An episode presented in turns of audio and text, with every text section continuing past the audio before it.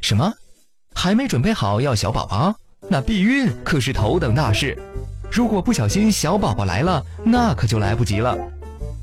说到避孕，其实，在古代人们就有了很多避孕的方法，比如用羊肠、鱼票或者是麝香。而现代避孕的方法更是多种多样，服用避孕药、使用避孕套、放置宫内节育器、注射避孕针以及使用安全期避孕法等。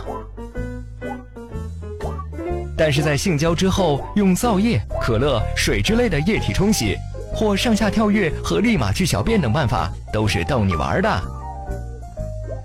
个别男人表示，戴避孕套做爱如同穿雨衣洗澡。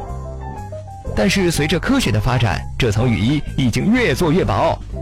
而且还有一种避孕套，专门在敏感部位局部加厚，这有利于控制射精，延长性生活时间。是一个无毒副作用的无物理延时好方法。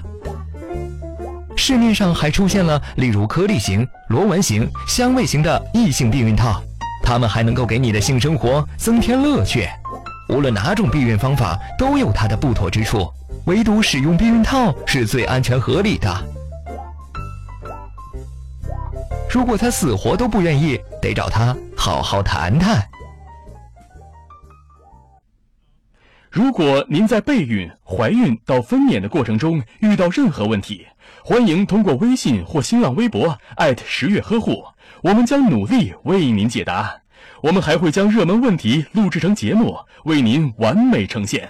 十月呵护，期待与您下期见面。